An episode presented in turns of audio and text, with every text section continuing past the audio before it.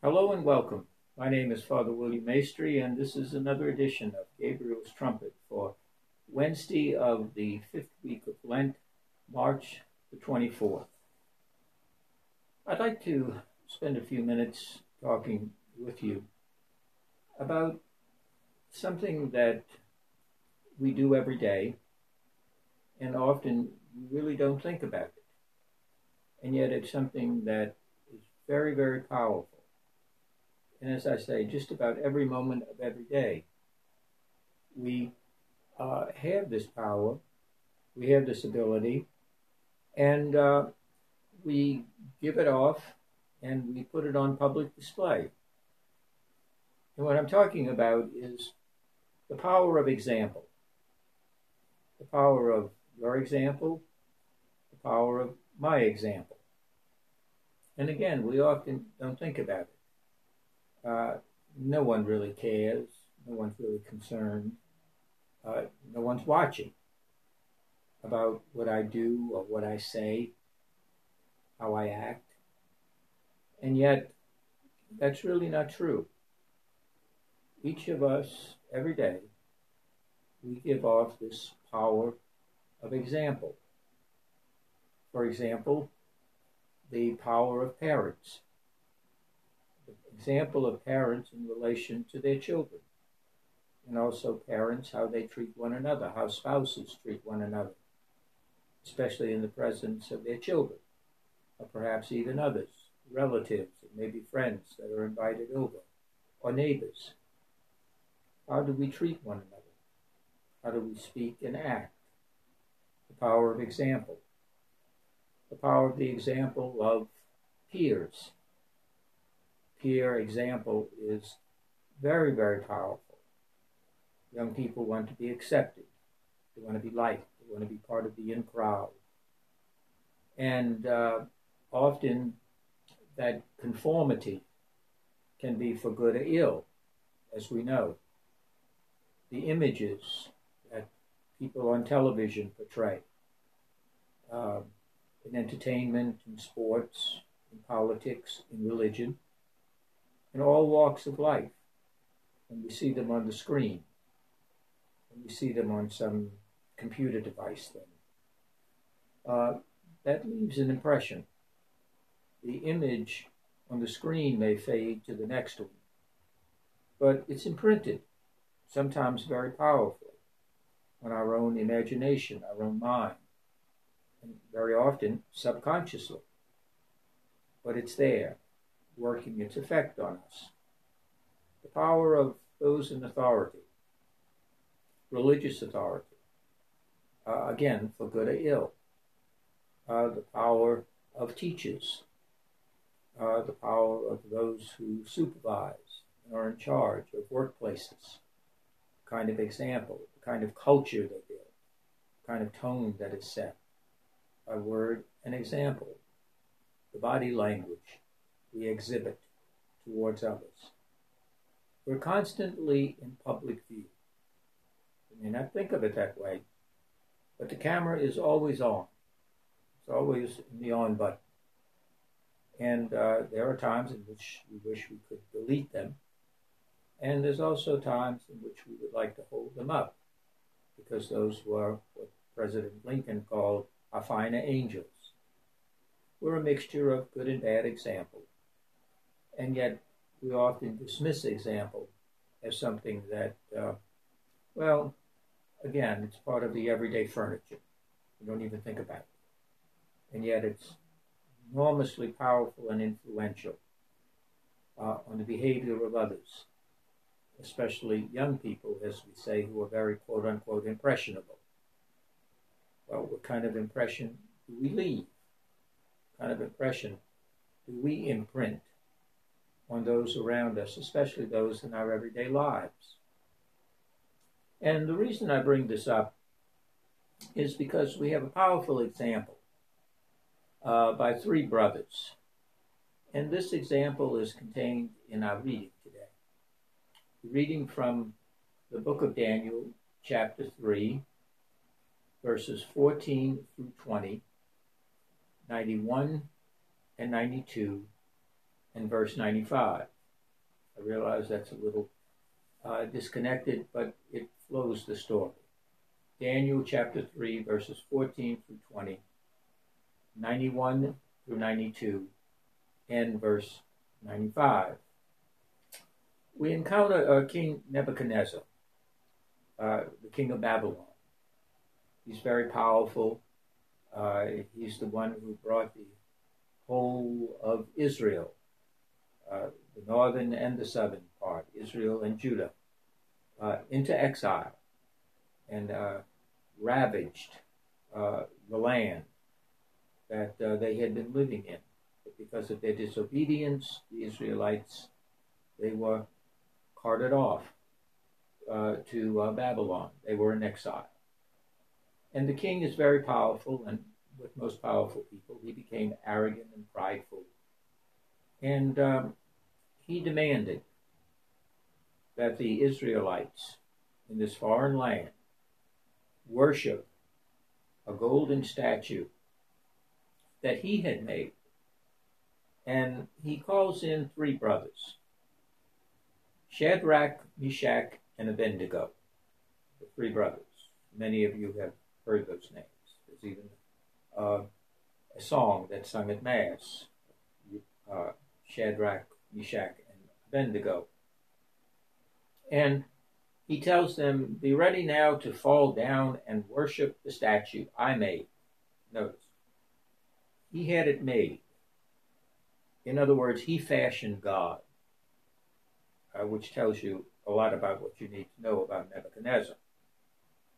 And um, for Israel, it is God that fashions a people. It is God that fashions us. We may try to fashion God in our own image and likeness, but that ends in disaster. It's God who fashions us. And he said, This statue I have made, I want you to fall down and worship every time you hear the trumpet and the flute and the lyre and the harp, and the bagpipe, and all the musical instruments. Otherwise, you shall be instantly cast into the white hot furnace. And who is the God that can deliver you out of my hand? The mocking of God. Who's the God who's going to save you? You're in my hands now, not in not in this God that you're talking about.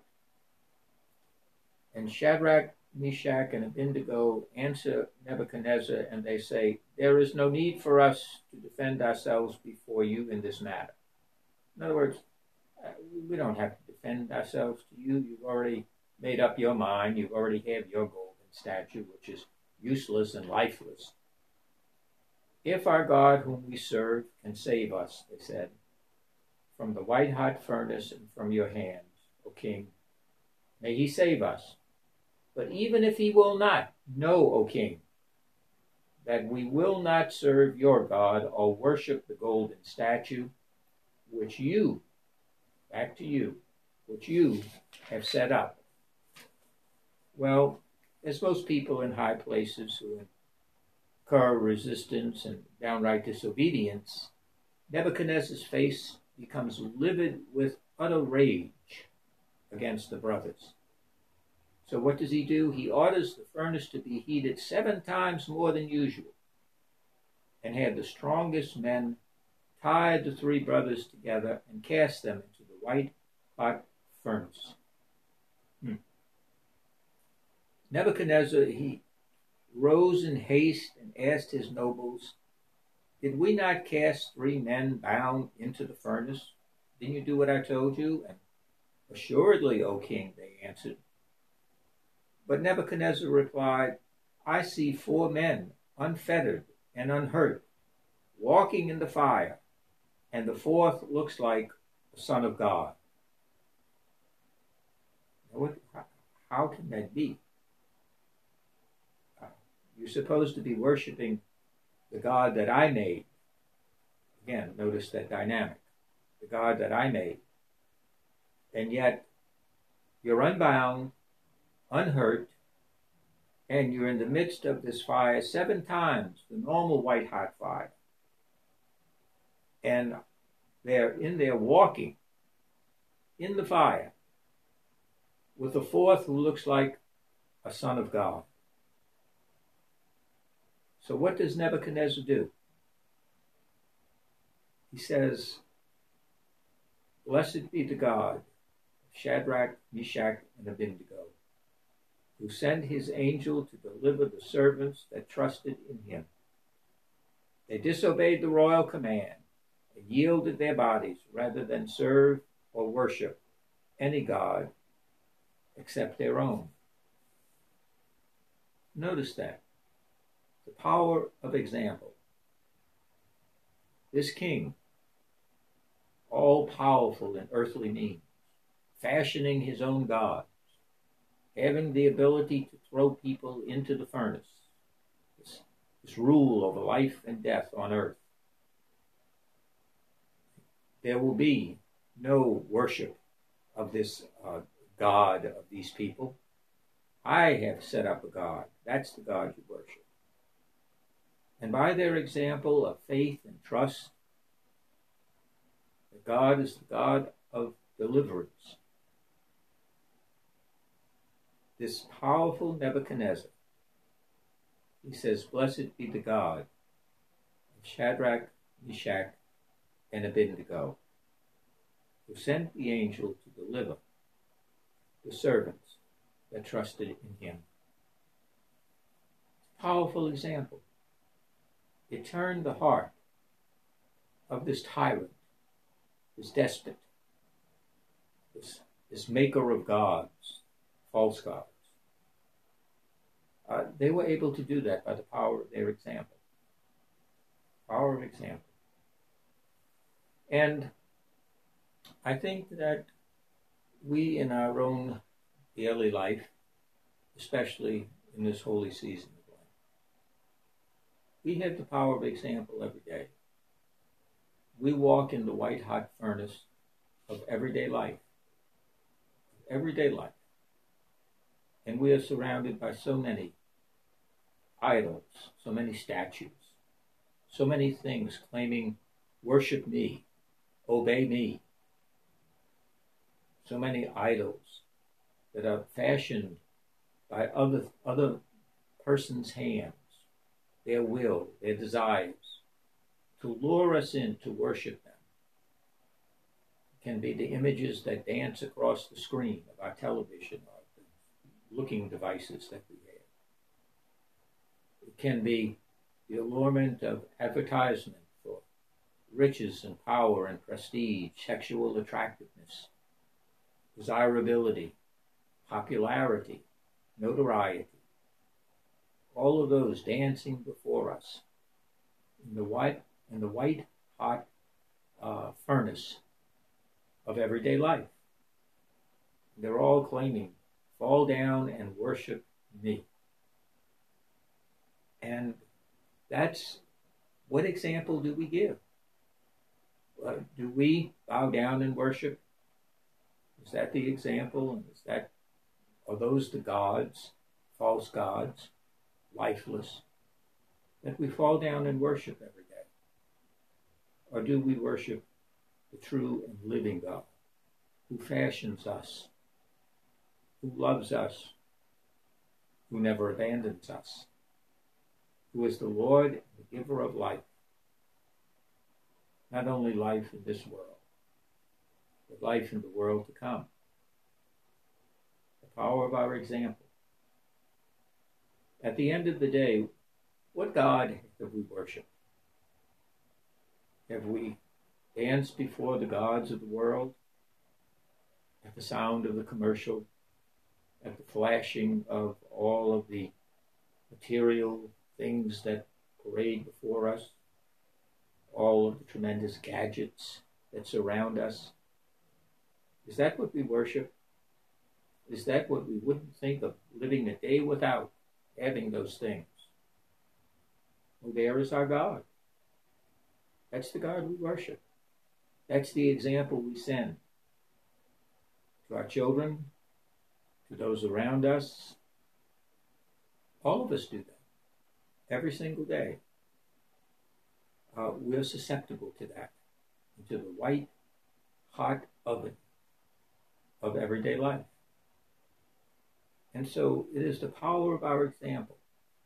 At the end of the day, have we been an example of serving and trusting, having faith in the abiding presence of the one true living God? Or have we given ourselves over to the worship of idols? That's not an academic question. You don't have to go to Harvard to get the answer to that. You just have to spend a few moments in reflection at the end of each day, asking, What God did I serve today? Jesus, in the Gospel of John, provides us with a powerful example, a supreme example. The night before he is to die on the cross, he washes the disciples' feet. Peter objects. And Jesus said, If I do not wash your feet, you can't have anything to do with me. For Jesus came to serve and to give his life as a ransom for many, not to be served. And those who would follow him must do the same. We must be in humble service to one another, and in so doing, it is elevated to worship of the true God who came into our midst and not only washed our feet, above all on Calvary, Almighty God washed us of our sins and cleansed us of our guilt, as only Almighty God can do.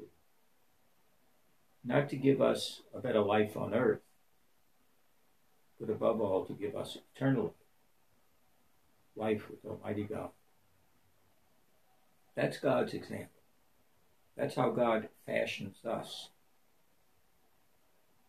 God invites us to worship Him by doing His holy will each and every day towards Him, and in so doing towards those around us. So each of us, we're very powerful. Each of us every day, we give off example. What examples are we giving? The worship of the idols of the marketplace? Or do we worship the one true God who came among us love us and to redeem us and to save us, to give his life for the ransom of men, so that we might truly live, not only for ourselves, but that we might live to the glory of God. Let us each day give the example of worshiping the one true God. God bless you.